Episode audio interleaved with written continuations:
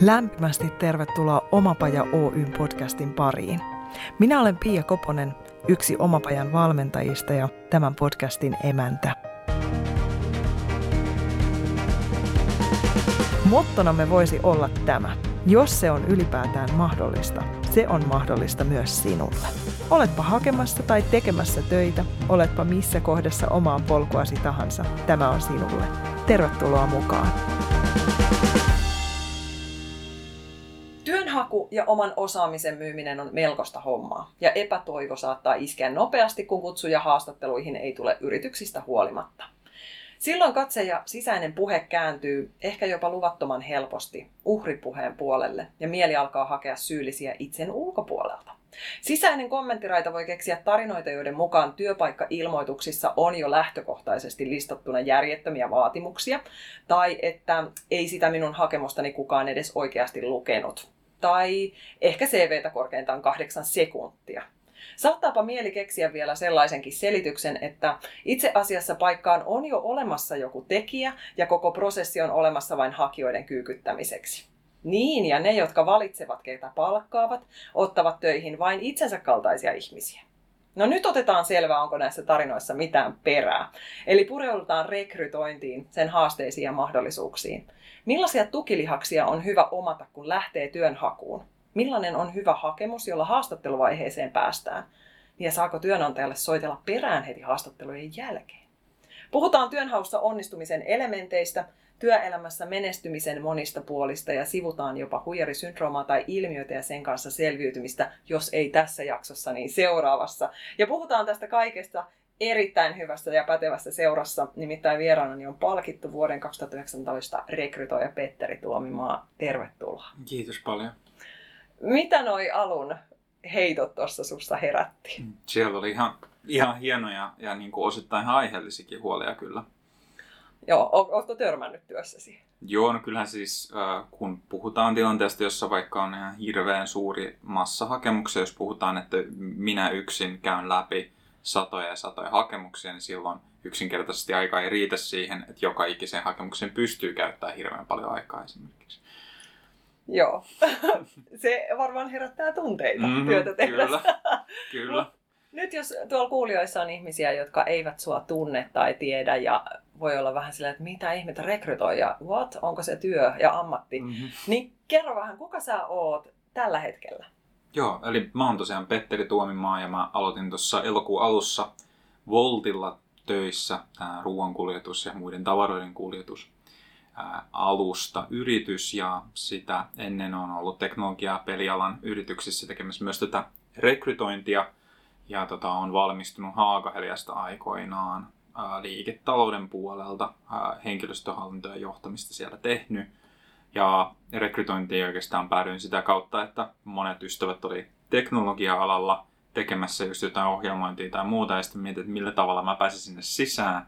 Niin sitten tämä rekrytointi toisenlainen kulma, koska on ihan hyvä puhumaan ja tutustumaan ihmisiin ja utelias muu, niin sitten siinä niin tavallaan omat, oma osaaminen sattui sitten niin osumaan kivasti siihen. Ja sitten sellaista tiettyä myyllisyyttä ja muuta, mitä tarvitaan myös siinä, siinä hommassa.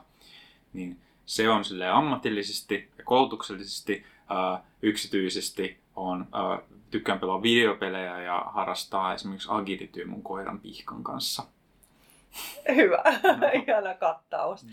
Mitä ihmettä rekrytoija tekee? Siis, koska jos mä ajattelen tällaisella omalla maalaisjärjellä, että no lukee ne hakemukset ja päättää, kenet otetaan, mutta se taitaa olla vähän kaikkea muutakin. Mm, joo, on siinä kaiken muista hommaa, että tavallaan jos lähdetään purkamaan rekrytoijan työtä, niin jos mietitään, että mikä se lopputulos on, mitä halutaan, me halutaan, että me löydetään ihminen meidän yrityksen tekee jotain tiettyä tehtävää, ää, joka on joko täysin uusi tai sitten on niin kuin olemassa oleva tehtävä.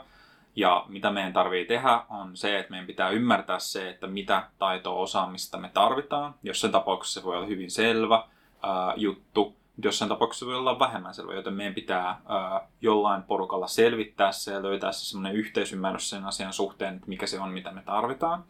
Ja siihen usein tarvitaan niitä ihmisiä, jotka tekee sitä kyseistä työtä. Jos ajatellaan vaikka jotain, jotain kaupassa, kassana, niin sitten sillä siinä on mukana varmaan myymäläpäällikkö, on ehkä muita myös henkilöitä, jotka on siellä myymälähenkilökuntaa miettimässä, että minkä tyyppinen ihminen sopisi meidän, meidän tiimiin. Niin siellä voidaan miettiä niitä sitten ihmiseen liittyviä niin kuin luonteenpiirteitä ja osaamista, että ehkä aikaisempaa työkokemusta tuommoista tuommoista, mutta sitten kun sitä ää, yritetään muotoilla, niin usein niin rekrytoija on esimerkiksi siinä aika semmoinen hyvä ihminen ulkopuolisena katsomaan sitä tilannetta, joka myös saattaa ymmärtää ja nähdä laajemmin sitä, että okei, millaisia ihmisiä meillä on markkinoilla ja millaista, millaista osaamista on löydettävissä. Muuta voi olla esimerkiksi semmoinen realistinen ääni siinä, että ehkä tämä ja tämä ja tämä ja tämä ja tämä ja tämä ja tuo asia ei niin kuin osu yhteen. Ja kun ollaan saatu se määrittely tehtyä, niin sitten siinä vaiheessa toki rekrytäjä on se ihminen, joka usein on mukana tekemässä sitä työpaikkailmoitusta sitten jollain porukalla. Siinä on usein mukana just myös niitä tekijöitä itse niin kuin kirjoittamassa sellaista hakemusta, joka tuntuu itseltä mielenkiintoiselta. Sitten kun se on tehty, niin sitten se laitetaan ulos kaikkiin mahdollisiin kanaviin, mitkä, mitä nyt sitten onkaan käytössä. Ja sitten sen jälkeen aletaan käymään läpi niitä hakemuksia, kun niitä tulee. Ja jossain tapauksissa myös niin kuin omassa työssä niin ottaa sitten suoraan yhteyttä ihmisiä, joita löytää erilaisista kanavista. On ne sitten LinkedInia tai, tai ihan vaan niin kuin jossain tapahtumissa tulee joku sopivuoltainen ihminen vastaan. Keskustellaan niiden kanssa, esitellään sitä tehtävää, esitellään sitä yritystä. Ja sitten lähdetään järjestämään niitä haastatteluita sen jälkeen, kun ollaan niin löydetty sopiva ihmiset, sitten haastatellaan ne ihmiset – sitten tietysti kirjoitetaan siitä muistinpanoja, käydään läpi, katsotaan ketkä on niin parhaita, edetään niitä sitten seuraavia seuraaviin haastatteluihin, kunnes lopulta sitten tehdään se päätös. Ja yleensä aina käytännössä yhdessä sitten sen tiimin kanssa se päätös tehdään.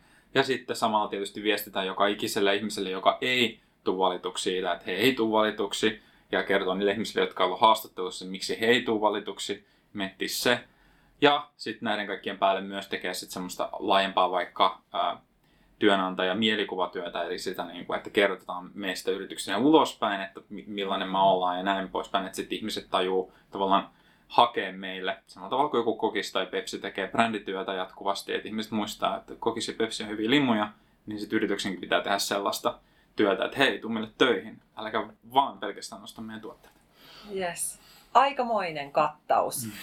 Ja monesti sitä niin kuin miettii, että minkä ihmeen takia otetaan ulkopuolinen tekemään sitä rekrytointia joissain tapauksissa. Kaikissahan niin ei ole. Mm-hmm.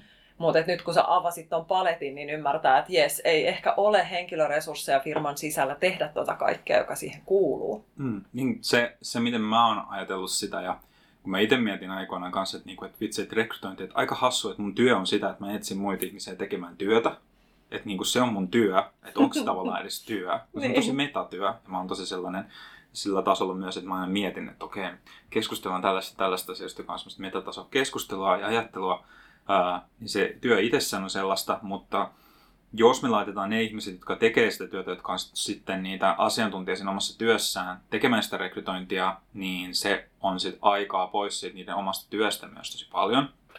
Ja kun niitä hakemuksia tosiaan voi olla tehtäviin niin kuin satoja ja satoja, niin se työmäärä on tosi valtava silloin. Niin on, on niin kuin fiksua antaa se jollekin ihmiselle, jonka työ on puhtaasti tehdä sitä, jolloin sitten se tavallaan aika säästyy siihen tärkeämpään olennaiseen tehtävään niin kuin sitten niille muille ihmisille, jotka on mukana siinä rekrytoinnissa. Yes.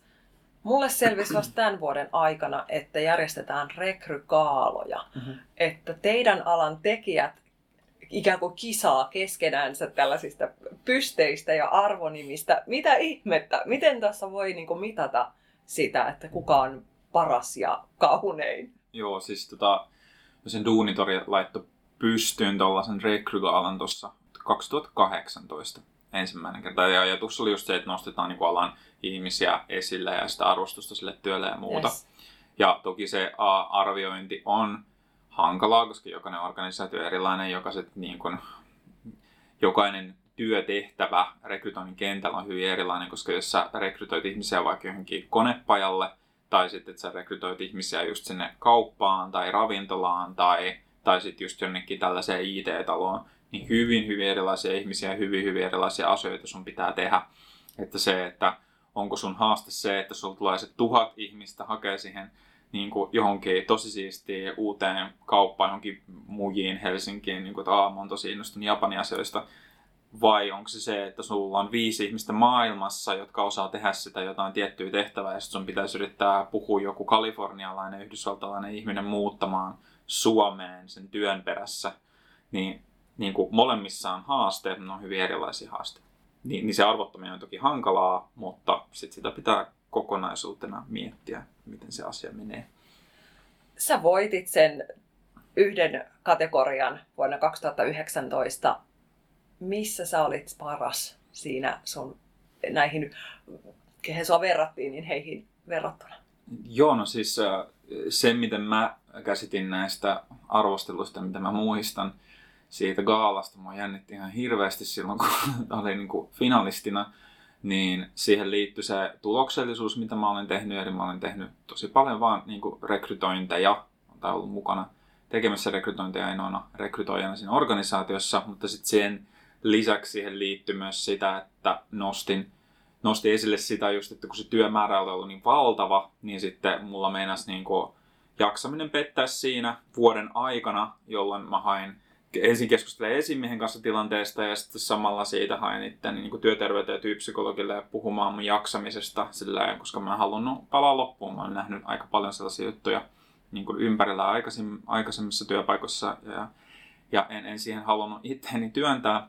Joten sitten siinä kohtaa, kun sitten vähän niin kuin mietittiin uudelleen työn priorisointia ja muuta, että miten saa tehokkaammin tehtyä sen ihan saman yhtä valtavan työmäärän, niin siinä onnistuttiin. Ää, niin se, että mä olin sitten tavallaan kertonut tuosta asiasta, sitten selvinnyt tuosta asiasta ja oltiin kuitenkin saatu se homma rullaamaan, niin se oli tavallaan sitten sellainen juttu, mikä ää, oli ilmeisesti myös tuomaristoon vaikuttanut. Ja se oli sitten sellainen asia, mistä mä myös puhuin julkisesti siellä niin kuin kiitospuheessa ja, ja sitten sen jälkeen myös muuten tota, tietyissä medioissa. Et se oli niin kuin sille olennainen, olennainen aihe. Todella tärkeää. Mä rupean miettimään tässä, että mille kaikille aloille me voitaisiin järjestää gaaloja, mm-hmm. jotta juuri tapahtuisi toi, mitä sä sanoit, että se arvostus nousee, mutta että myös useammat yksilöt sais sen nähdyksi, kuulluksi tulemisen kokemuksia, me saataisiin niitä storeja, että miten eri tavalla ihmiset tekee työtä ja miten arvokasta se on.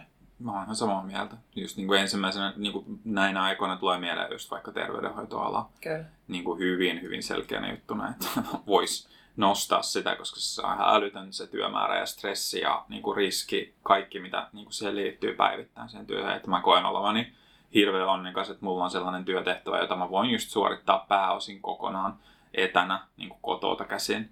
Ja sitten on paljon ystäviä, jotka just joutuu päivittäin laittaa itsensä likoon ihan eri tavalla. Hmm.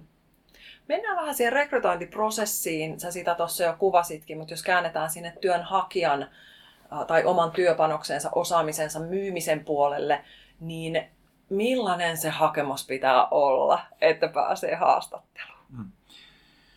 No se tietysti riippuu aina hiukan siitä työtehtävästä itsestään ja siitä yrityksestä, mihin on hakemassa koska tota, erilaisilla yrityksillä ja yhteisöillä, niin kuin kaupungit ja julkisen puolen sektori on myös oma puolensa, niin odottaa hakemuksilta vähän erilaisia asioita. Että sinänsä ei ole mitään sellaista yhtä juttua, että teen näin, mutta rekrytoijan näkökulmasta, mitä mä kuitenkin etin aina hakijasta, on se, että mä etin sitä potentiaalia ja kykyä pystyy suoritumaan siitä työtehtävästä ollaan hakemassa ihmistä mahdollisimman hyvin ja myös sitä, usein myös sitä tota, kykyä kehittyä eteenpäin ja niin kuin kasvaa sen vaikka roolin mukana mahdollisesti kehittyy johonkin uudenlaiseen tehtävään myös sen organisaation sisällä, koska niin kuin just pitkäaikainen sitoutunut työntekijä ymmärtää sitä organisaatiossa paljon ja näin poispäin, niin se on positiivista,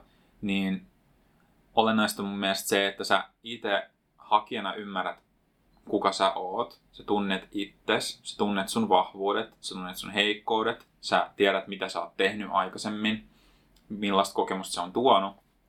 Ja sä mietit aina jokaisen hakemuksen ja eri työtehtävän ja yrityksen kohdalla, jos vaan niin kuin aikaa ja jaksamista riittää. Mietit sen, että mitkä nämä asiat mun menneisyydestä on sellaisia, jotka tukis niin mun tulevaisuutta tässä kyseisessä yrityksessä. Eli sitten jos sä vaikka haet sanotaan Mustille ja Mirille töihin, niin sun kannattaa varmaan esimerkiksi nostaa esiin se, että hei, mä oon harrastanut agilityä tosi pitkään ja niin koirat on mulle rakkaita ja että tällä tavalla on käyttänyt teidän palveluita ja muuta. Koska sitten se osoittaa sen, että okei, että sä oot kiinnostunut tästä meidän aihealueesta ja näin poispäin. Mutta toki se ei ole niin kuin, ollenkaan mahdollista kaikissa työtehtävissä ja kun yrityksiä on muita sellaisia, vaikka just sanotaan, että sä menet johonkin firmaan, joka tekee putkia, niin joo, silleen, putket on tosi tärkeitä, mutta sä et voi kertoa sitten ihan samalla tavalla, että joo, että vitsi, mulla on monia putkia myös kotona. se ei ehkä ole se niin luontevaa, niin se jokaisen eri tehtävän ja yrityksen pitää löytää se tavallaan se tietty kulma, jolla sä voit kuitenkin tuoda esiin sitä sun omaa persoonaa. Että niin kuin rekrytoijana ehkä rankinta on lukea hakemushakemuksen perään sellaisia samanlaisia tekstejä, jotka on just silleen, arvoisa henkilö X, Y, Z, tässä on hakemuksen tehtävä X, Y, Z, olen tiimipelaaja, mutta osaan tehdä myös yksin ja olisin hyvä tässä, koska haluaisin tänne töihin. Ja saattaa olla, että se koko hakemusteksti vaikka on sellainen, että siinä ei olisi mainittu se yrityksen nimeä, ja se tuntuu vähän silleen, että se on vaan niinku sellainen, mikä kopioidaan aina mm-hmm. paikasta toiseen. Uh, mutta sitten silloin, kun sä nostat edes jonkun yhden, yhteen kappaleeseen tekstiä, vaikka ihan muutaman kolme lausetta, jos sä saat mitään henkilökohtaista tarinaa liittyen sen yrityksen yhteisöön tai jo, joku, niin kuin, mikä sen työtehtävästä ja muussa oikeasti niin kuin avassa on niin kuin aidosti innostumaan hakemaan, niin se on sellainen juttu, mikä toimii sellaisena erottautumistekijänä niin kuin aidosti. Et mä muistan vielä jotain hakemuksia, mitä mä oon saanut, niin kun, kun mä olin Remedillä pelifirmassa töissä. Ihmisiltä, jotka vaan kertoi siitä, että tälleen mä pelasin tota ja tota peliä ja näin poispäin. Koska ne oli vaan niin hienoja silleen tarinallisesti. Niin sitten vaikka niitä ihmisiä ei vaikka valita siihen tehtävään, niin ne jää mieleen ja me yhdistetään vaikka linkkarissa ja sitten katsotaan, jos jatkossa löytyy jotain sopivaa sieltä tai jostain muusta paikasta. Yes. Ja tässä vaiheessa kuulijoille, jos ihmettelette, että missä ihmeessä me ollaan, mulla on tapana aina paljastaa, että missä nauhoitukset tehdään, kun täällä alkaa niin kuulua erinäistä musiikin tapaista, niin ollaan taas täällä Metsokirjaston äänityshuoneessa ja näköjään jonkun soittotunti alkoi tuolla seinän takana, niin me saadaan tänne tämmöisiä tunnelmanluontiefektejä, annetaan niiden olla.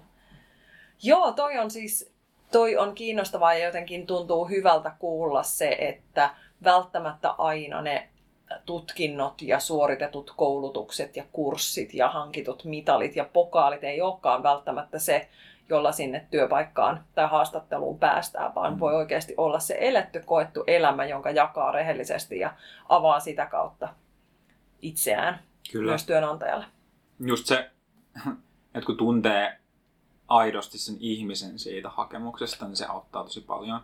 Ja toki just ansioluettelossa on tärkeää, että siellä näkyy ne pokaalit ja kokemukset, työkokemukset ja muut sillä järkevällä tavalla, että se ihminen ymmärtää sen, no toki mikä se sun niin kuin kova osaaminen on tähän työtehtävään liittyen, mutta sitten loppupeleissä, jos sä haet sellaiseen paikkaan, jossa on paljon tekijöitä, niin se ei ole sit kuitenkaan se eri taitova tekijä, koska usein siellä on sitten muuta ihmistä, jolla on samantyyppistä kokemusta mm. kuin sulla. Se erottautuminen pitää tapahtua jollain muulla tavalla. Yes. No mitä sitten tämä, kun monissa hakemuks- tai tämmöisissä niin työhakemusteksteissä, että kun haetaan töihin, niin siellä on valtavan pitkää listaa siitä, että sinulta vaaditaan tätä ei pelkästään X, Y, Z, vaan myös kaikki muut aakkoset, niin kannattaako hakea, jos itseltä löytyy vaikka vaan kolme niistä asioista? Jos me jotain inhoon työpaikkailmoituksissa henkilökohtaisesti on nimenomaan hirveän pitkät vaatimuslistat, jossa on usein sit myös laitettu, että kuinka monta vuotta kokemusta sulla pitää olla tästä työtehtävästä. Koska niin henkilökohtaisesta kokemuksista mä sanon vaikka, että varjolle, kun haettiin rekrytoijaa, niin sanottiin, että sulla pitää olla kahdeksan vuoden kokemus rekrytoinnista. Mulla oli siinä vaiheessa neljä ja puoli vuotta, en hakenut siihen tehtävään sitten mut kontaktoitiin siihen suoraan silleen, että hei, haluaisitko tulla haastattelua? niin. mä olin silleen, että Aa, mä olen yllättynyt, kyllä mua kiinnosti tämä tehtävä, mutta mä olen, että ei mulla ole tarpeeksi vuosia. Ja sitten, ei, mutta eihän sillä, eihän sillä ole merkitystä, vaan sillä, että mitä sä osaat. Ja mä oon silleen, niin, no miksi ne vuodet sitten on siellä? Niinpä. ja joo, ne vuodet, vuodet sitten saatiin aika nopeasti poistettua sit sen jälkeen, kun mä pääsin sinne töihin. Mutta siis, äh, jos sulla on useampi niistä kohdista niin kuin osaamista olemassa. Ja sanotaan, että se ei vaikuta silleen sun näkökulmasta ainakaan niin superkriittiseltä sen sun tehtävässä onnistumisen suhteen. Et sanotaan vaikka, että jos on joku markkinoinnin tehtävä vaikka, ja sit siinä on sillä tavalla, että sulla pitää olla ö, sujuva suomen ja englannin kieli, ja jos sulla ei ole sitä englannin kielen osaamista, niin sit sä voit päätellä siitä yrityksestä, että tuleeko se ole ongelma. Jos on se on kansainvälinen yritys, niin sitten tulee todennäköisesti ongelma, että okei, ehkä silloin sun ei kannata tehdä sitä hakemusta, koska se hakemuskin pitää todennäköisesti tehdä englanniksi. Mutta jos se on sitten taas joku sellainen, että onko sulla ohjelmistosta joku, joku tietty vaikka videoeditointiohjelmisto tai jonkun tämmöisen niin spesifin asian osaamista kokemusta, niin jos sulla on vaikka jostain vastaavasta tai läheltä sitä kokemusta, niin sä voit nostaa sen esille.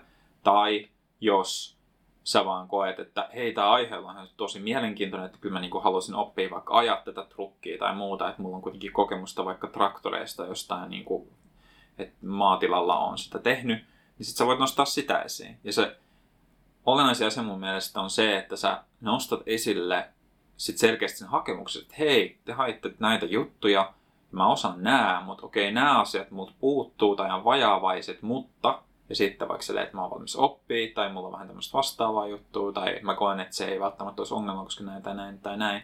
Että et kunhan sä vaan niin nostat sen esille, koska silloin jos sä nostat sitä esille, niin sitten rekrytoijana helposti voi ajatella sillä tavalla, että okei, että onko se niin lukenut kuunnella tätä hakemusta vai onko tämä just tämmöinen massatyyppinen mm. hakemus sitten.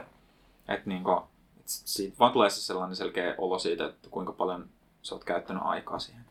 Yes. Eli mieluummin sanoa, kun jättää sanomatta jotakin mm. osaamisalueita itsestään tuossa näkökulmassa, mm. jos se yhtään ottaa osumaan. Joo. Kannattaa nostaa kissa pöydälle, niin kuin vaikka sanomalla, että ollaan tässä musiikkitonnin lähellä mieluummin.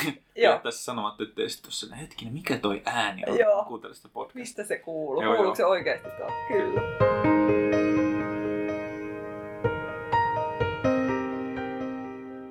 Mitä sä ajattelet millaisista asioista olisi tärkeää puhua tässä ajassa liittyen työn hakuun tai työn myyntiin? Mm-hmm. Sellaisia juttuja mulla tulee mieleen, kuten se, että nyt kun musta tuntuu, että yritykset tässä hetkessä, kun oli semmoinen pitkä, että rekrytointi ei oikein tehty ollenkaan, ja nyt tosi paljon uh, on sitten tekemistä siirtynyt etänä tehtäväksi. Se, että kun yritykset itse harjoittelee sitä, että miten me saadaan vaikka rekrytointi kokonaan tehtyä sillä tavalla, että me ei tavata ollenkaan tai me tavataan vähemmän. Miten me saadaan myöskin aloitettua, niin vaikka ihminen saatuu sisään sinne töihin ilman, että se ihminen välttämättä tulee toimistolla, joka on niin kuin, näissä asiantuntijatehtävissä mahdollista. Mutta mä, mitä mä oon kuullut, niin myös tällaisissa tehtävissä, joissa sä, sun on pakko olla fyysisesti paikalla, niin vähennetään ja niin kuin, joudutaan tekemään kaikki turvatoimenpiteitä ja muuta, niin se, että miten se vaikuttaa siihen kokonaiskokemukseen hakijalle, niin se on esimerkiksi semmoinen aihealue, mitä on tullut pohdittua tässä. Joo. Ja juuri toi, että miten tämä aika saattaa rajata oikeasti kovat osaajat laidoille vaan sillä, että ei ole esimerkiksi tietyt ohjelmistot, joilla toimia etänä niin mm-hmm. hallussa tai ei ole valmiina niitä resursseja kotona. Se on aika iso juttu. On. Ja just vaikka itsellekin, niin me sieltä varjolta päädyin lähtemään ulos sit sillä tavalla, että meille tuli varjolle YT-neuvottelut, jotka johtuu siitä, että no, osittain siitä, että tämä korona-aika iski tosi vahvasti sen yrityksen niihin pääasiakassegmentteihin, jolloin ei siis niinku, ei, ei, ei, ei tule ostoja samalla tavalla, joten sitten piti niinku vähentää henkilöstöä. Ja sitten, että vaikka mä olin voittanut ton palkinnon silleen, että mun vuoden paras rekrytoija, niin sitten mä oon tilanteessa, jossa mulle ilmoitetaan, että sulla ei ole työpaikkaa niin muutaman kuukauden päästä.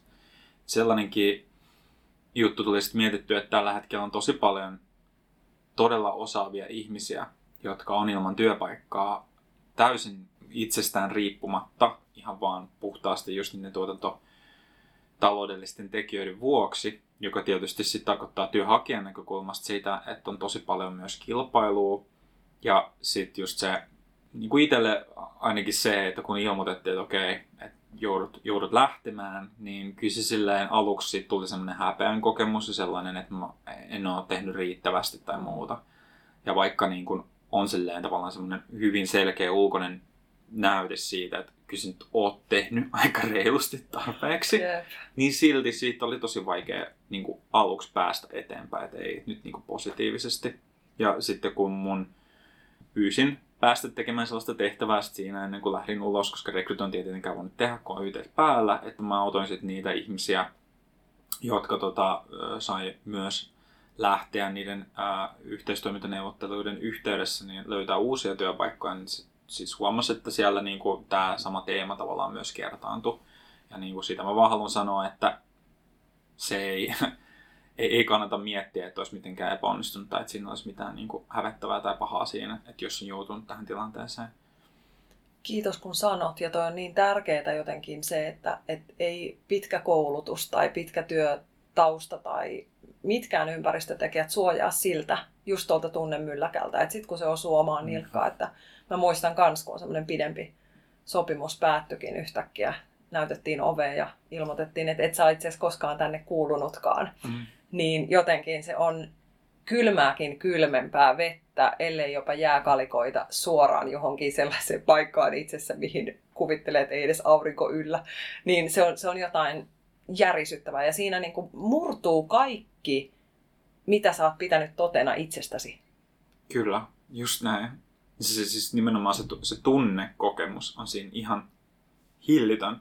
Ja sitten kun järjellä on silleen, mut kun ei, mut kun sit, et sä, et sä voi antaa, et sä voi niinku puskea sitä tunnetta pois ja sitten omakin tapa oli vaan se, että antoi sen tunteen sitten jyllätä ja rauhassa puskea sitä läpeä, läpi ja vähän itkeä ja huutaa ja potkia. Joo, ja sitten se helpotti ja pystyi lähteä oikeasti tekemään niitä järkeviä steppejä Joo. eteenpäin. Miten tämä kokemus vaikuttaa suhun rekrytoijana vai vaikuttaako se? Kun sä luet hakemuksia ja sit sä oot se henkilö, joka ei kutsukaan haastatteluun tai ilmoittaa, että sinä et tullutkaan valituksi. Miten sä niin kuin, tasapainottelet sen kanssa? No, kyllä, kyllä mä voin sanoa rehellisesti sen, että se vaikutti siihen, että jos mä näen joku ihmisen, jonkun ihmisen työ, sopimus on vaikka päättynyt nopeasti tai muuta, tai että on joutunut just lähtemään yhteissä, niin rehellisesti aikaisemmin mulla oli vähän sellainen ajatus, että okei, niin kun, että tietyn tyyppiset ihmiset yleensä valikoituu niin kun yhteissä siihen tilanteeseen, jossa he joutuu lähteä. Sitten kun se on tullut omalle kohdalle ja kun mä tiedän ne ihmiset tosi tarkkaan, joita on niin kuin joutunut lähteä, ja mä tiedän, miten huippuosaajia siellä on joukossa, ja siis semmoisia ihan niin kuin maailmanluokan kovimpia tyyppejä. Mä tiedän, että se ei niin kuin pidä paikkaansa. Ja kun mä katson myös, että millaisiin paikkoihin nämä ihmiset on nyt sit niin kuin sen jälkeen päässyt, niin, niin mä tiedän niin todella niin kuin, äh, faktoihin perustuen, että se ei pidä paikkaansa. Niin se niin kuin alkoi hävettää jälki, jälkikäteen ajatellen se, että on niin kuin ollut sellainen ajatus päässä, semmoinen tietynlainen tota, ennakkoluulo.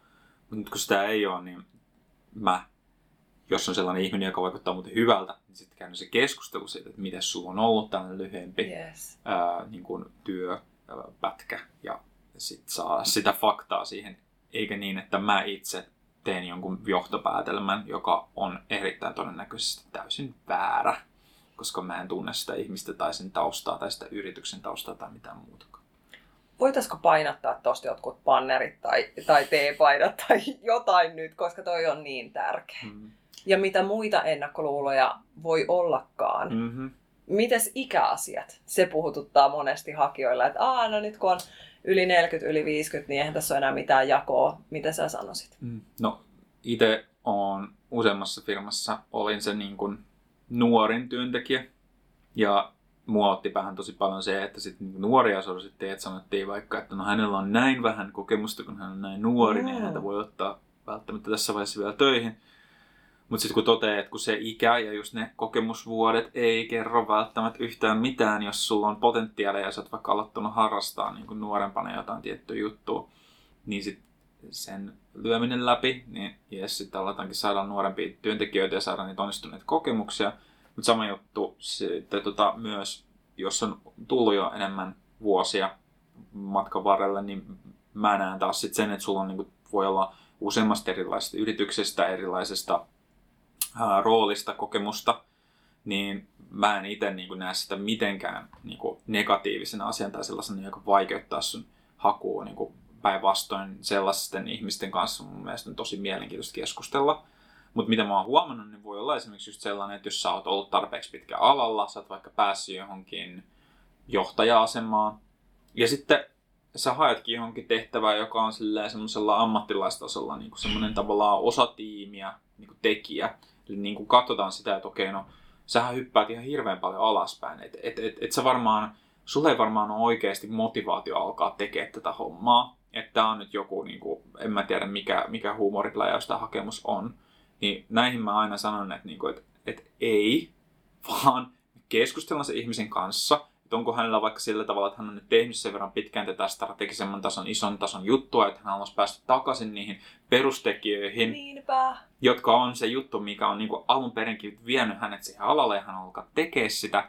Ja että hän haluaisi niin vaikka käyttää tämän niin lopputyöuransa joku päälle kymmenen vuotta siihen, että niin tekee sitä käytännöllistä juttua, että näkee taas sen työjäljen konkreettisesti, eikä sillä tavalla, että oman johtamisen kautta on saanut viivutettua isompaa organisaatiota pystyyn. Mutta kun se on yllättävän hankalaa se asioiden kääntäminen ja se, että ei oleta. Ei oleteta, ei, ei missään positiossa oleteta eikä arvailla. Tai jos arvaillaan, niin muistetaan, että se on vain arvaus, joka me tehdään ja perustuu johonkin uskomuksiin, joka Mm. ei välttämättä ole totta. Kuulitteko?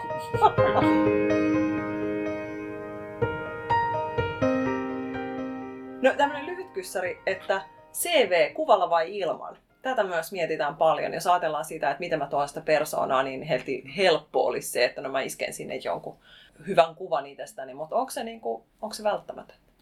Ei se välttämätöntä ole, mutta mun on pakko myöntää, että äh, mulla on huono, tämä on hyvin henkilökohtainen juttu tietysti, mutta mulla henkilökohtaisesti on huono nimimuisti, mulla on aika hyvä kasvumuisti, Mm-hmm. jolloin jos sulla on se kuva siellä ja mä käsittelen sen niin kuin ison määrän erilaisia hakemuksia, mä muistan sen sun kuvan, varsinkin jos se kuva on vielä vähän jotenkin erikoinen, että se ei ole vaan sellainen hyvin vakavasti valkoinen tausta ja sitten sulla on sellainen peruspassikuva ilme päällä, vaan siinä voi olla vaikka joku, että sä oot jossain rannalla tai surffaamassa tai jotain, jotain hassua, mitkä jää niin mieleen tietysti riippuen paikasta, se Mm. ei ehkä välttämättä jokin ministeriö on sit sopivaa.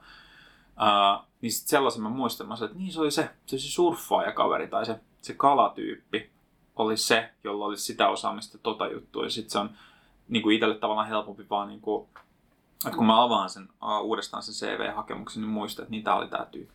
Et se vaan niin kuin toimii sellaisena muistijäljen vahvistajana. Mm. Kiitos perusteluista, koska Mm. joskus jotenkin sitä miettii just, että no minkä kuvan valitsee ja Mhm. laittaako sitä ollenkaan, minkä kokoisena sen laittaa. Entäs sitten video-CV, kun niitäkin ruvetaan nyt pyytää yhä enemmän ja enemmän. Ja eihän se nyt ole kaikille luontaista puhua sille kännykkäkameralle yksin olohuoneessa huonossa valossa. Niin, ja siinä sitten kun tiedetään, että kun katsotaan sitä video-CVtä, niin siinä vaikuttaa juurikin tämän kaltaiset asiat, jotka eivät saisi vaikuttaa. Että jos sulla on vähänkään heikompi mikki, pikkasen huono se äänityslaatu, ja sitten se vaikuttaa siihen mielikuvaan siitä hakijasta, ja silti niitä halutaan, niin mitä sanoo Petteri Tuomimaa tähän? Itse on aika vähän käyttänyt noita siis ton tyyppisiä ei-live-videohaastatteluita mun työssä. Just sen takia, koska mun mielestä se asettaa ihmisiä vähän epäarvoiseen asemaan siinä, siinä hakiessa, kun just jotkut ihmiset on tosi hyviä myös niin kuin luontaisesti esiintymään ja esittämään asiansa ja toisiin jännittää aika paljon. Jep. Ja kun omaan työhön usein liittyy se, että niitä ihmisiä, jotka mä huomaan, että jännittää se tilanne, saattaa olla vaikka vähän enemmän introvertteja ihmisinä, niin mä pyrin sitten niinku auttaa ja vähän niinku pehmittää sitä tilannetta, lämmittää oloa, että on semmoinen turvallisempi ja rennompi olo, että sit voi olla enemmän oma itsensä, eikä silleen niinku, Mm. mm. tuo on tosi jännittävä tilanne. Niinpä, koska Niin. ei se ole luontevaa kelle. Mm. Mm. Niin silloin, äh, kun me laitetaan ihmiset tekemään noita video-CVtä tai niin kuin tekemään ha- hakuja johonkin sellaiseen, että kysymys ja sitten sä vastaat sen videolla, niin äh, silloin ihmiset jää tosi yksin. Ja kun sä et yhtään tiedä, että minkä tasosta tyyppiä siellä on sulla vastassa tai muuta, niin, ja sitten sä video vielä, koska ne on niinku, voi olla julkisia ihmisillä vaikka eri sosiaalisessa mediassa, niin sitten sä voit vertaa itse toiseen. No vitsi, että kun tää kävi tässä video tää oli Italiassa, Saksassa ja Helsingissä ja tässä oli nämä neljä eri kuvakulmaa ja tämä Mm. editointi ja nämä tekstit ja muu. Sitten sä oot miettiä, että onko tämä niinku tarpeeksi hyvä. Täysin ulkosubstanssi asioista, siis se, niinku, ei se sisältö, että kuka sä oot ja mitä sä osaat, vaan niinku se, että mikä tämä on tämä videon laatu. Joo, joo. Ja, ja sitten kun se kuitenkin on sellainen asia, joka katsojana, kun sä katot sen, niin vaikuttaa. Että jos se on laadukkaasti tehty, niin se lisää sitä laatuvaikutelmaa, kun sulla on lisääntynyt laatuvaikutelma, niin sitten se ennakko-oletuksen tai muun just sellaisen kautta niin vaikuttaa siihen, että sä itse vaikutat ehkä osaavammalta tai laadukkaammalta, koska sä oot mukana tällaisessa laadukkaassa produktiossa. Niinpä. Et se asettaa mun mielestä ihmisiä vähän epätasa-arvoisen asemaan. Mutta jos susta tuntuu luontevalta se, jos tuntuu hyvältä ajatukselta se, että hei mä teen tällaisen, niin mm. niin sitten ehdottomasti tee. Mutta jos susta tuntuu, että niinku, no kai tällainen pitäisi tehdä, mutta en mä oikein haluaisi, niin älä, älä lähde siihen. Joo. Kun en mä usko, että siitä tulee niinku sun näköistä tai sun olosta juttu. Että sitten mieti, mikä se sun tapa on kertoa itsestäsi. Niinpä. Ja tämä on ehkä myös sit viesti sinne työnantajapuolelle, että ei vaan trendien mukaisesti pyydä sen enempiä ajattelematta. Mm. Tai sitten ainakin tiedostaa tämän, että mitkä kaikki siellä vaikuttaa. Mm. Joo, aina, aina, siis, aina pitää miettiä rekrytoivana osapuolena se, että minkä takia me pyydetään mitäkin asiaa. Esimerkiksi Voltilla vaikka äh, joka ikiseen tehtävään liittyy yksi tai useampi tehtävä. Ja ne tehtävät pyydetään sen takia, että me mitataan sitä ja pystytään vertaamaan myös hakijoita sen suhteen, että miten hyvin tulee todennäköisesti suoritumaan siitä työtehtävistä. Ja jokainen tehtävä on mietitty tosi tarkkaan sen tehtävään sopiviksi. Ja sitten on kuitenkin mietitty sillä tavalla, että ei teetä tätä ihmisillä työtä ilmaiseksi. Että se on niin kuin osaaminen tulee, niin kuin tämä on se balanssi. Ja jos joku kysyy, niin mä voin kertoa, mistä se johtuu ja mitä me haetaan milläkin tehtävällä. Mutta sitten jos on just sellainen, joka on se, että Aha, CVtä ja tehtäviä, okei, no tota, laske kuinka monta palloa tässä äänityshuoneessa on. Anna mm. mennä. Niinpä. Koska on nähnyt vaikka, että Googlella on tehty näin. okay. Tai jotain. Niin kuin, että... Joo, niinpä. Se on vähän sitä kyykytys. Tai mulle tulee semmoinen olo, että, että pistetään tanssimaan narun päähän ja mietitään, mikä fiilis itselle tulee. Niin. No jos, äh, mitä mä oon käsittänyt, miksi sitä Googlella on tehty, niin se on johtunut siitä, että katsotaan, miten nopeasti ihminen pystyy arvioimaan jotain mm-hmm. tuollaista asiaa siinä tilanteessa, mutta sitten jos sä et tiedä, mitä sä haet sillä kysymyksellä, niin silloinhan se nimenomaan menee just siihen kyykytyksen suhteen. Sitten sun pitää ymmärtää tosi tarkkaan, miksi sä kysyt niitä kummallisia kysymyksiä, mikä se sun lopputulos on, mitä sä haluat saada ulos siitä. Ja sitten sun pitäisi myös antaa sille hakijalle semmoinen selkeä käsitys siitä, että minkä ihmeen takia mut kysyttiin tätä, koska muuten siitä voi tulla tosi epäreilu olo. Joo. Ja sitten sellainen kokemus, että mua on kohdeltu epäoikeudenmukaisesti ja vaikka sitten se, että sua ei valita johtuu jostain muusta, niin sitten se voi alkaa miettiä sitä pallokysymystä. No itse, että kun mä vastasin 1573 ja niitä olikin 1745, niin johtuukohan se nyt sit siitä? Ja ihan tyhmä, jos se johtuu siitä. Jep.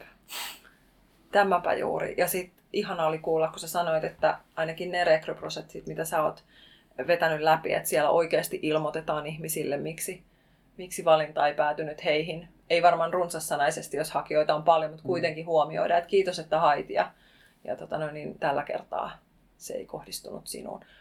Joo, mi, mi, mi, mihin mä pyrin on se, että usein siis se syy, minkä takia ei syrjitä vaikka mun kanssa keskustelemaan, mikä niin Voltin prosessissa on se, että sit puhutaan rekrytoijan kanssa ensin siitä mennään sitten eteenpäin tiimin kanssa, niin, niin se johtuu yleensä siitä, että mä en ole ainakaan CVstä hakemuksesta ja muista materiaalista, mitä on jaettu, nähnyt sitä ää, teknistä ää, osaamista siihen tehtävään liittyen tai tarpeeksi ää, pitkää sitten tai pitkää, ei, ei vuodellisesti pitkää, mutta sellaista kokemusta, että mistä mä niinku arvioisin, että okei, tämä tyyppi tulee selviytymään tästä. Mm. Sitten siinä haluaa säästää molempien osapuolten aikaa niin sitten kertoo siitä, että hei, tämä on se, mitä sun pitäisi saada lisää. Sitten sieltä voi tulla vastapallo, että no itse asiassa kyllä mulla on sitä osaamista, mä en vaan nostanut sitä esiin ja sitten voidaankin mennä haastatteluun, että sitä kannattaa miettiä myös. Eli ei otakaan sitä tavallaan semmoinen kiveen hakattuna välttämättä, jos tuntee, että nyt tässä on tapahtunut vääryys, saatuaan ne perustelut.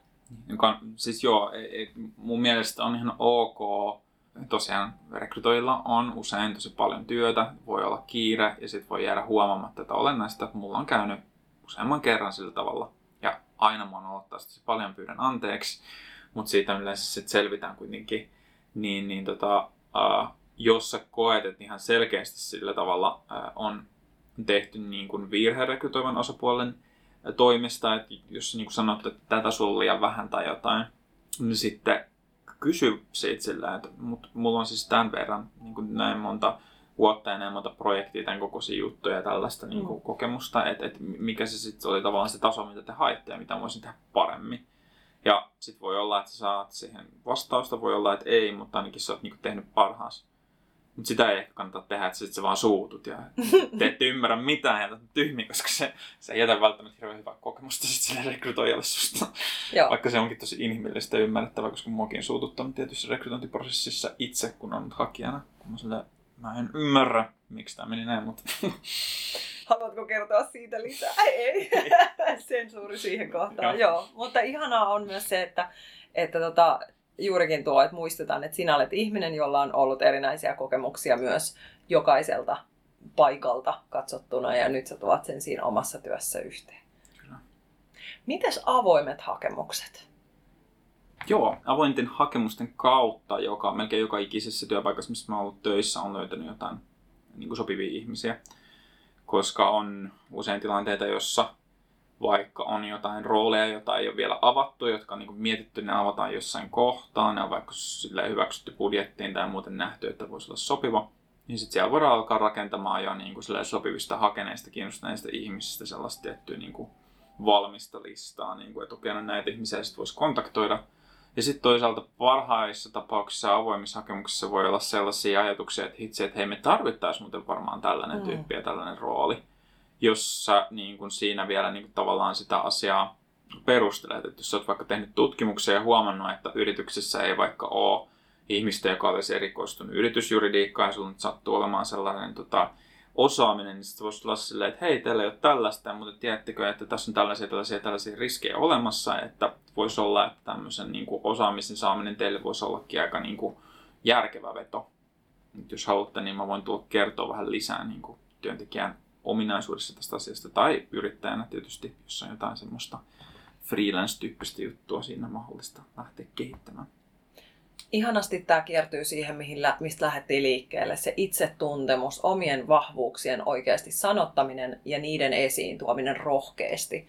Ja jotenkin kun sua kuuntelee, niin hahmottuu se vuoropuhelun taso, mitä se parhaimmillaan on työelämän, työnhakijan välillä. Että se voi olla, ja nyt kun meillä on tämä kevytyrittäjyysmahdollisuus nousee koko ajan helpommaksi ja helpommaksi, niin se, että voi myös tarjota sitä omaa työpanosta pieneksi aikaa, ei välttämättä niin kuukausipalkkalaiseksi, mutta että muistaa sen, että hei mä tunnistan tuolla ton tarpeen, johon mä voisin vastata ja nytpä mä täältä rintaröyheenä menen tämän asian kanssa, koska tiedän mistä puhun.